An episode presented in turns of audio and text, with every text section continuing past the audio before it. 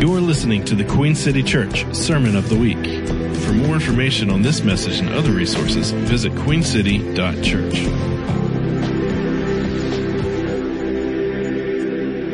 You know, I was thinking, I was thinking during worship right at the end there, I was thinking, oh gosh, I don't want worship to stop. Worship is so good right now. I just sense the presence of the Lord. And so I, I, I got to thinking, we don't have to stop worshiping just because the preaching has started. I think we should just stay with hearts of worship this morning. And if the Spirit starts moving in here, I'm okay with it if you're okay with it, you know? Just, Lord, just, just have your way this morning. And you, you, you're, I love that one song that we were singing. I can't remember. It might have been the second one, but I'm probably getting the words right, but it had something to do with God being really good. And that just, that just struck me. Like, sometimes I don't feel that. And sometimes I do. And this morning I just started feeling it. And so I'm really thankful for those kinds of experiences, you know, like I, I had this dream about four weeks ago. And in, in the dream, uh, Amy and I were taking our we, we have this grandson who's on his way into the world here in the next six weeks or so. But, but in this dream, uh, Amy and I are going out to dinner with our four year old grandson. I know it's him and, and, uh, he's just, he's just standing there against the wall. And, uh, without really going into the details of the dream, he, he meets somebody that he knows in the dream and he, it's this little girl about his age and they run at each other and they just start hugging. And right when they start hugging, the glory of the Lord filled the restaurant. And in my dream, I'm falling under the power of the glory of the Lord. And I'm having this incredible experience with, with the Lord himself. And then I woke up that morning and just, there was this incredible shift in my person. And and I, I told Amy about the dream. I texted my family just this incredible encounter with the living God that I had had in my dream. And I began to think about it. And I realized that sometimes I get stuck in my life. I get stuck in my thinking. I, I lack an understanding. I, I lack some kind of revelation. I can't quite get to where I want to go through my rational thinking. And then the Lord shows up and gives something to me. And in the giving of that thing, I get accelerated way beyond to where I was. And it's, it's, it's the, it's the gift and the ease of the supernatural life.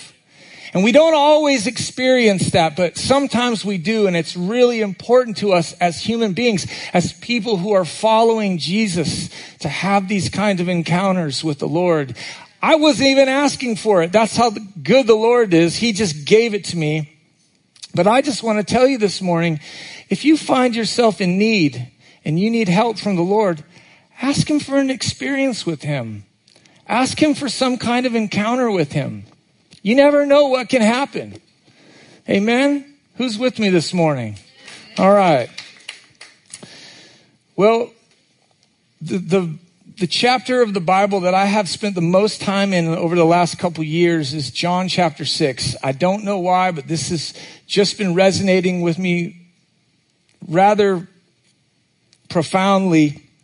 So I want to I want to go to that chapter again. If you have your Bibles, open up to John chapter 6. I want to read this starting out this morning. This is going to be a really simple message, you guys. I, I, I am, I'm going to prove to you this morning that I did not go to seminary because you're going to walk away going, that was too simple for the preacher to be preaching. He should say something deeper that's more profound than what he's given. But I'm telling you, if you really get this, it'll change your life. And I don't know about you, but I definitely need my life to change. I've been in a season of dryness. I have been in a season of anxiety. I've been in a season of swirling thoughts. The amount of perspectives that people are demanding that I listen to and receive and adopt is at an all time high. You know what I'm talking about? The world is swirling right now. Okay? And, and I just started, I began to think, Jesus, what is what is the way that I should live? What am I supposed to do? What am I responsible for? Because I feel burdens on me that I don't think I'm supposed to be carrying, but I'm carrying because somebody else said that I was supposed to be doing that.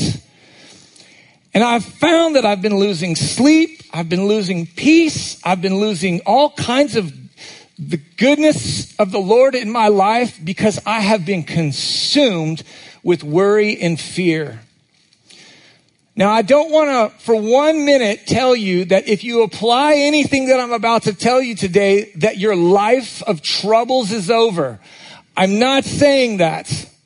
Jesus said troubles are coming for you one way or another, but don't worry about it because I've overcome the world. Okay? That's such a easy phrase for us to quote, but there's a reality in there that we, well, we need to continually get. Have you ever had a revelation at one point in your life and then at another point in your life you totally forgot that great revelation that you had? It's almost like God does that on purpose where he gives us things and they revolutionize our th- thinking, they revolutionize revolutionize the way we live. And then one day we wake up and none of that goodness is walking with us anymore. And we're like, what happened? What the heck happened, Lord? And I think it's kind of this thing that Jesus does where he's continually wooing us to himself. You know, that, that bread, that life, that word that I gave you was good for that day, but I need you to come over here with me today. So you don't get to get one piece of bread from me and then live the rest of your life without me. It's like this continual receiving from Jesus. All right. So, John chapter 6, starting at verse 35. Then Jesus declared, I am the bread of life. He who comes to me will never go hungry, and he who believes in me will never be thirsty. But as I told you, you have seen me, and still you do not believe. All that the Father gives me will come to me, and whoever comes to me, I will never drive away. For I have come down from heaven, not to do my will, but to do the will of him who sent me.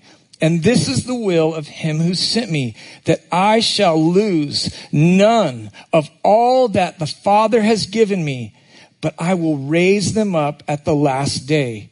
For my Father's will is that everyone who looks to the Son and believes in him shall have eternal life, and I will raise him up at the last day. Let's just, let's just pause for a minute and pray. Heavenly Father, we're so glad for your word this morning. We're so glad that your word is an anchor to our lives. It's a light to our paths. It's a fire in our bellies. It's joy to our hearts. It's the peace in the middle of the storm to us. And right now, Father, we want to tell you this. We submit ourselves to your word this morning. We want to tell you we need your help. We want to tell you we need your mercy actively working in our hearts in our lives right now. So we submit ourselves to you in this moment. Lord, help the preacher preach. In Jesus' name we pray. Amen. So, this is what's going on in John chapter 6. You should go back and read it later today, but a whole lot happens. So it begins with a miracle. There's a feeding of the 5,000. That's where the chapter starts. A bunch of people are fed out of nothing. And then there's another miracle that happens. The disciples get in a boat and they're going from one side of the ocean to the other. They're crossing the ocean, this little sea, to get to the other side. Jesus comes walking on the water. That's happening in John 6. And then what happens is Jesus starts announcing to the world that he's the bread of life. He starts saying to the people that are around him, including the religious uh, Pharisees and scribes, that he has been sent from God, not as manna like Moses gave, but as the bread of God sent from heaven to save the world. And he starts saying all this really crazy stuff. And what ends up happening is that he loses a whole lot of his followers. You know, he had a big group of followers. He, he, he had these orbits. He had his, he had his best three, Peter, James, and John. Those, that was like his inner circle. And then he had his little outer court group of 12. And then he had this 70 or 120 or so that were kind of, they were in the swirl of him everywhere he went. But in John chapter 6, an interesting thing happens. He starts saying crazy things like, I am the bread of life. And unless you eat of me, you have no part of me. Unless you eat my flesh and you drink my blood, you have no part of what I am doing. And it says that all of his disciples scattered. This saying was too hard and they left. So here's Jesus in the throes of ministry saying a bunch of really great things that is going to absolutely change the world, but the majority of people who hear those words abandon him because they are offended. So here is something that you should know. God can speak, and just because he speaks does not mean that people will hear it. God can speak into your life and it is possible for you to be offended by what he's saying to you. Just because Jesus is speaking to you does not mean you're receiving what he's saying. So a whole bunch of people scatter away from Jesus, and then there's a little motley crew left right there. And Jesus looks at the rest of them. There's 12 of his disciples left. He says, Hey, do you guys want to go now too? He's letting them off the hook. And Peter comes up with his, one of his most famous statements in the Bible. It's really one of the great, greatest revelations in all of scripture. He says, no man, we're not going anywhere because we are all out of options. He says that. He says, Jesus, where else can we go? You alone have the words of life. But, but by my reading of that, I'm not thinking he's got this major downloaded revelation from the Holy Spirit. He literally has no other options. He has come to the place in his life where he is stuck between a rock and a hard place. He has already traded everything in of his livelihood in order to follow this Messiah that he's totally confused by. I mean, he's seen the signs, he's seen the wonders, he's seen all the wonderful things that Jesus has done, but Jesus keeps saying weird things like, unless you drink my blood, unless you eat my flesh, you have no part of me. Man, we can hear those words now and we're like, oh yes, I understand that. I get that. I understand that. Truth be told, you don't understand it yet. I don't understand it yet. That's why we're having this conversation because we are pursuing an understanding of these things, right? Imagine being the very first people who heard those words. Here's a guy who shows up out of no- nowhere and says, you must eat my flesh or you're not a part of what I'm doing. I am a part of those people that left. I am leaving that church. The pastor gets up and says, unless you drink my blood, you don't have any part of me. I am not sending my tithe to that church anymore. I'm, I am out of there. So this was a really difficult moment for these folks. Okay? And I get, I, I have this sense right now that many of you in this room, you're kind of in a difficult moment. You're kind of in a place where you don't know up from down right now because the world is just topsy turvy, to say the least. In this, in this past season, I've heard so many stories from folks that have lost so big. They've lost, like, they've had the biggest losses of their life in this particular season. Robin and I were talking earlier this week and, and he, he was saying to me, you know, Andy, I, I, I've changed my story. I think this might be the hardest season I've ever seen since I've been alive. You know, I mean, we had been comparing notes and we had been thinking, yeah, this, this does feel like some other seasons in the past, but man, the more accumulation of difficulty that we are encountering, it does seem like folks are really struggling. And in, in the, the complexities of all of the issues that exist, somewhere along the way, I kind of lost the idea that there was a possibility that I wouldn't have to live in constant anxiety. I just felt like that was the thing that I was supposed to be doing, wringing my hands all of the time in constant worry and frustration because people were telling me that that was a faithful way to be. But what was happening was that I started, I like started dying. Like my spiritual life began to recede. The life that I once felt in my heart and my mind began to recede because I was being consumed by the worries and fears of the world. I don't want to tell you that as Christians, we get to live in denial of the realities of the world. In fact, what I am telling you, what I'm about to tell you is actually the strength you need to face the realities of the world. Christian, be, Christian human beings are not called to, you know, live this life where we're denying all of the issues that the world is facing. But we are called to this greater reality of trust and belief in the bread of life. So I want to read you the scripture. It, it struck me so much. Gosh, I've just gotten off my notes. I'm so sorry. It doesn't matter. I mean, what good are notes anyways, you know? Let me just say this. When I was when I was writing this sermon this week, I I began to realize that belief, the simple word, the that belief is a, is a gift. It's a gift to you. It's a gift to you and I. We use that word like belief in God or belief in Jesus and, and when it becomes nonchalant, we kind of miss the power of the exchange that's happening there. And I really had this sense this week that the Holy Spirit was leading us back to getting reacquainted with, with the gift of belief that Jesus wants to give us. So here's something I want you to know that belief in Jesus, your, your active believing in Jesus is rooted in the life of the Spirit. So as a Christian, you are not called to only using your rational mind. You should use your rational mind, but you are so much more than somebody who is just using their rational mind.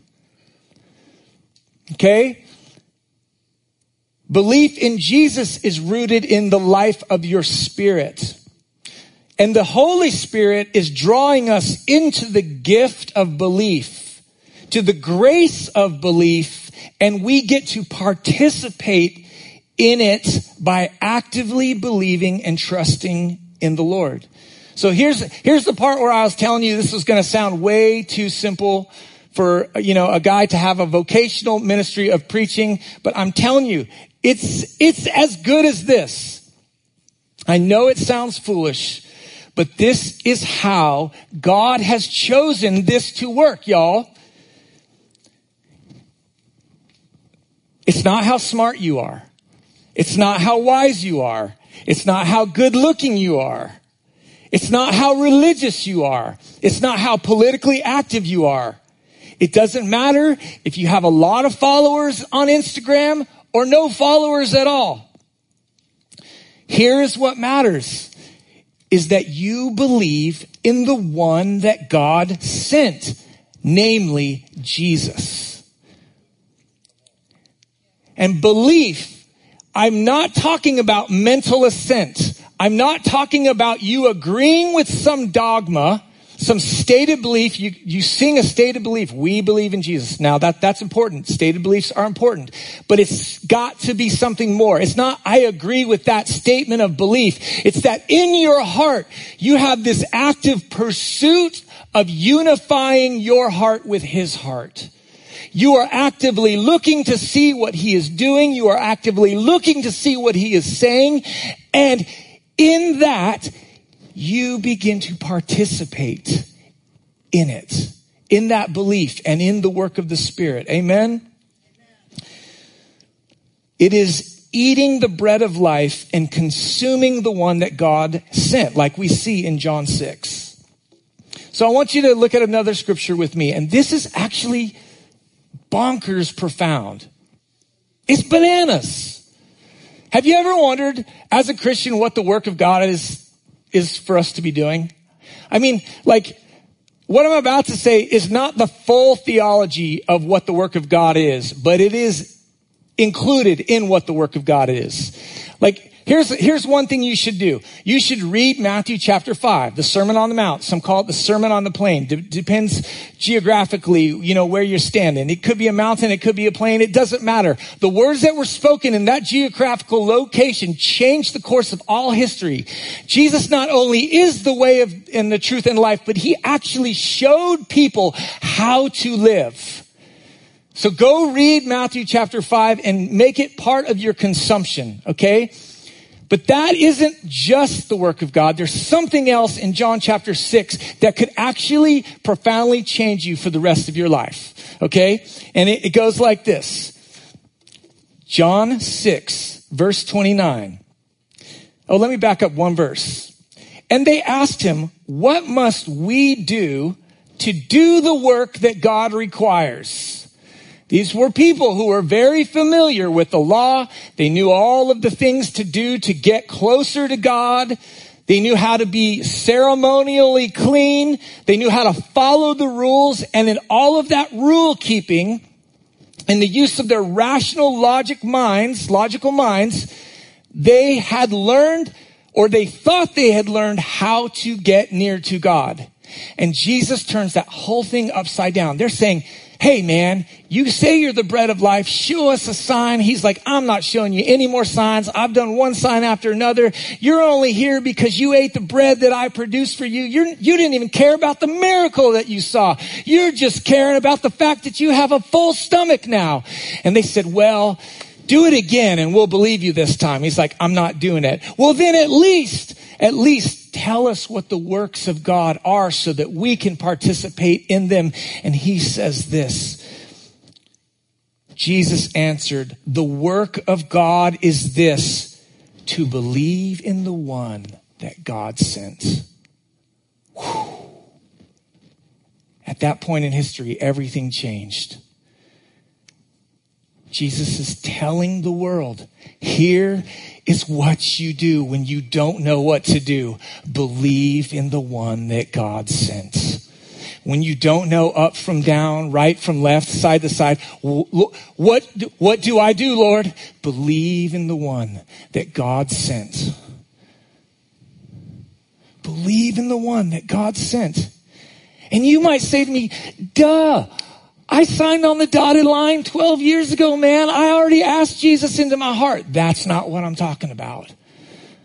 I'm not talking about your salvation moment. I'm so glad for your salvation moment. I'm so happy for the moment that you came into the family of God. I'm so glad for the moment when you were called into the family to be a witness into the world that the gospel, the freedom of God is the good news that sets the poor free, makes the blind see, makes the lame walk, makes the dead come alive again. I'm so glad that that's what you're supposed to be doing now, but that's not what I'm talking about. I'm talking about your work right now, today, is to believe in the one that God sent.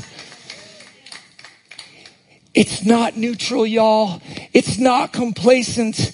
You do not get to live this faith life in neutral. You must shift it into gear and you must move forward in one way or another or you will be taken away with the streams that are flowing through this world. And you would be making a mistake if you did not realize that there are people, there are forces at work that want you to agree with what they think and believe. And the only thing that you're responsible for in the sight of God is what Jesus just said here. Believe in the one that God sent. That's taking it right back down to Christianity 101, y'all. But it's that very thing that will, will produce, enable, enact the life of the Spirit in your actual life. And I'm not saying you'll be rich. I'm not saying you'll be famous. I'm not even saying you'll be happy. I'm just saying that in your heart, in your mind, there will be a knowing. There will be a, uh, there will be a believing. You will be consuming the bread of life in that place. And, and you know, the thing is this, there are advantages. There are advantages to believing simply in Jesus. So why does it matter that we stay with this seemingly fundamental truth? Because, y'all, real active belief actually relieves what ails us. It actually relieves the things that afflict us. So look at this. John 6:35 Belief in Jesus will satisfy your hunger and your thirst. It will literally do that for you. If you are actively walking with the Lord, He will satisfy the underlying ache that you feel in yourself. Do you ever put your head down at night and realize that you feel unsatisfied? It's because you haven't eaten, you haven't drank. John 635.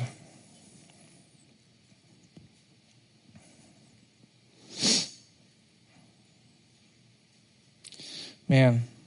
Then Jesus declared, I am the bread of life, and he who comes to me will never go hungry, and he who believes in me will never be thirsty. That's a radical claim. That's such a radical claim. But we can, we can count on it. Belief in Jesus relieves the weariness of your life. I know that when I feel extra weary and tired, it's because I haven't come to Jesus. Jesus says that in Matthew 11, 28. He says, come all ye who are weary and tired, come to me and I will give you rest. Do you know that in order to do that, there's got to be some activated faith, activated belief on your part? You know, the, there is like Jesus in human form. He does exist. He does actually exist, but he's not actually right here in front of me. I mean, he is kind of like metaphysically speaking. He's here. He's everywhere. The Holy Spirit is here. He's been poured out. We're not living our lives apart from Jesus, but the man Christ Jesus is somewhere else at this moment. So it takes belief. It takes active faith to see ourselves coming to him, doesn't it? We have to go to him. We have to give him our weariness. We have to give him our tiredness. We have to give him our heavy yokes and our heavy burdens. And the more often we do that, the better off we are. If you're like me, I'll go two and a half weeks without talking to him. I'm just being honest with you. I just get busy and I'm going through my life and I'm doing all the things that Amy and I have to do to keep our lives together. And somewhere along the line, I'm, we're, we're both asking ourselves, why are we doing any of this at all? Like, what is this all for? And then we have to have a little like gathering and where we're just like, you know what? We have to get back to the Lord. Like the Lord, He is the source of our life. He is, He is our life. And every time we start living our life without the life, we get off. It is so deceptive because we get in the busyness, we just get going and we just, we literally forget Him. Do you know what I'm talking about? I mean, one of my prayers in this season is, Lord, help me not be forgetful about you. Let my ears be open to hear what the Spirit is saying so that when you're drawing me, I'm listening. I'm not one of those disciples that left offended because of what you said. You know what offends me about the Lord is that he doesn't really care about my busy schedule. Like he literally is always drawing me. My schedule is filled and he is not, he's not taking that into consideration. He's like, man, I know, I know you're busy, but the bread of life, the bread of life that you actually want is over here and you're gonna need to take time out from your busy schedule to come eat this. It's way better if you do. Your life is, will be better if you eat this. So belief in Jesus satisfies our hunger and thirst. Belief in Jesus relieves our weariness of life. And here's, here's one last thought. I'm going to try to wrap this up. Belief in Jesus. And, and I actually really think this is important right now for the moment that we're in, y'all. Belief in Jesus relieves us from the fear of death It relieves us from the fear of death. Now, I've had a lot of conversations with a lot of folks over the last few years. And I, I will say this, theologically speaking, there has been a big shift in the conversation away from life after death to life on earth being emphasized as being important. And I will tell you this, that is a good thing. Your days on this planet matter. If you're, you're only living so that you can die and go to heaven someday, you're not doing it the way that Jesus asked us to do it. Your days on the earth matter. The way that you live your life matters. You are the salt of the earth. As you're walking through this planet, the apostle Paul says, you are the fragrance of Christ. You are literally carrying around the death and resurrection of the Lord within your body and everywhere you go, that thing spreads out. But I want to, I want to just swing that idea a little bit back to the center and say this. Jesus was very concerned with what we thought about life after life. So all of the existential anxiety that people have surrounding the fear of death, this is not a modern thing. This has been going on since the beginning of time. And what fascinates me more than anything about John chapter 6 is that after all of these miracles that he's done, feeding the 5,000, walking on the water, he heads into this sermon where he's telling the world that he's the bread of life. And within a span of 10 verses, here's what he does.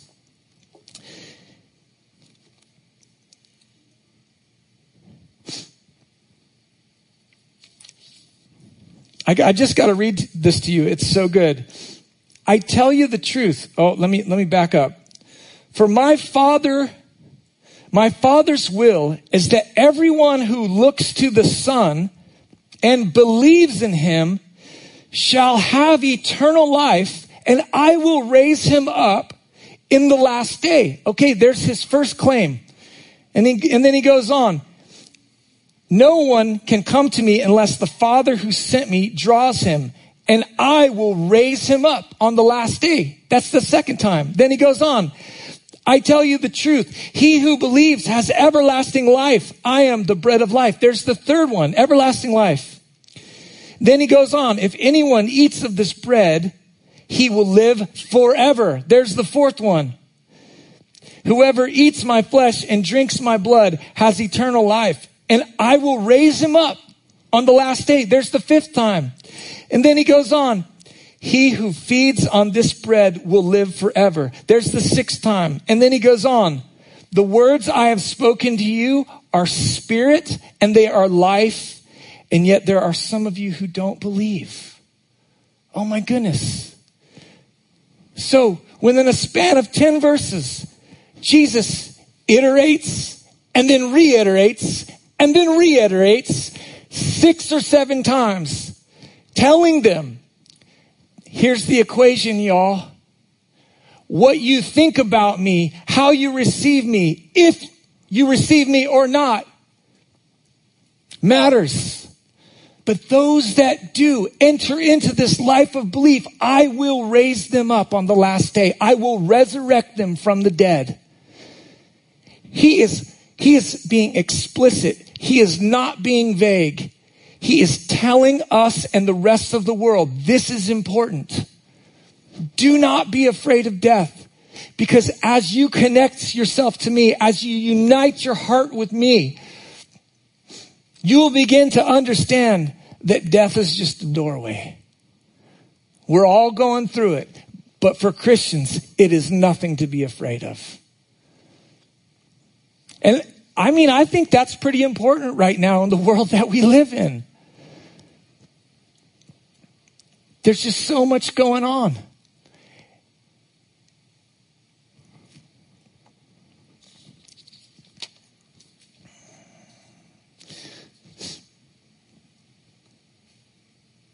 So that's really heartbreaking, though, what happens in John 6 63.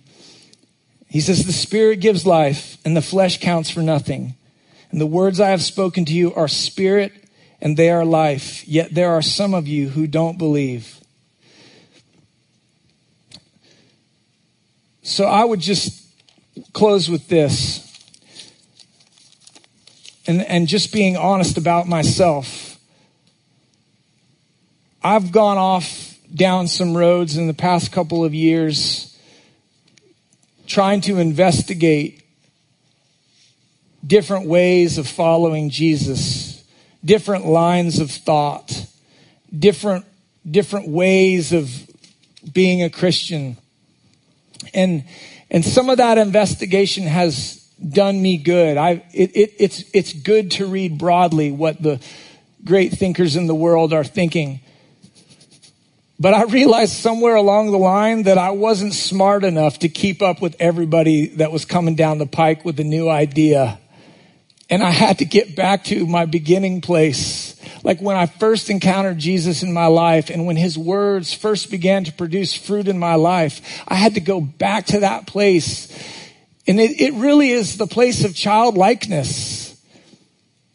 You know, you don't have to be a genius to follow Jesus. You don't have to be a genius to get radically converted by him, changed by his spirit. And, and I'm so convicted by that last scripture in verse 63 where it says that some, like the, the, the spirit gives life, the flesh counts for nothing. And some of them heard this and they did not believe. And I've, I've just, before the Lord, I was like, Lord, all the times, all the times when I've heard the words of your spirit that bring life and I have rejected you, I'm sorry.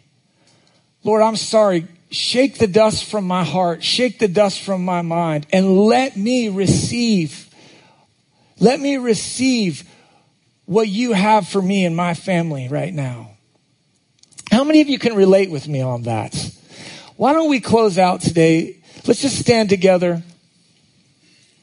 Let's just, you know, in some of the churches I was at once a part of, we had a thing called ministry time where you would respond to the sermon. You'd come to the front. There would be a ministry team. They would lay hands on you. And, you know, we're not really in the season where we can really get away with that, but we can lay hands on ourselves. We can have ministry time right now, right where we're standing, and God can work. God can move. And He can, He can do a miracle in your life right now if you need it. Let me ask you this question. And don't raise your hand, just, just rhetorically, I'm asking this, and you just answer yourself. Has unbelief settled on your mind? Has, has there been a, a level of discouragement that has allowed unbelief to take you over to where you mistrust the Lord now with your life. I just believe that the Lord wants to knock that dust off your heart, knock that dust off your mind, even off your body. You know, the way that disappointment trauma sets on our bodies, that's real. We can get that stuff knocked off by the power of the Holy Spirit. So let's just pray. Father, I thank you that the working of your spirit is 99.9% on you. You're doing it, Lord. And it is in your heart to move on your people and to pour out your spirit in a new way. And God, we just want to submit to you right now our unbelief, our lack of trust. We want to submit any worry, any fear that we've been walking around in.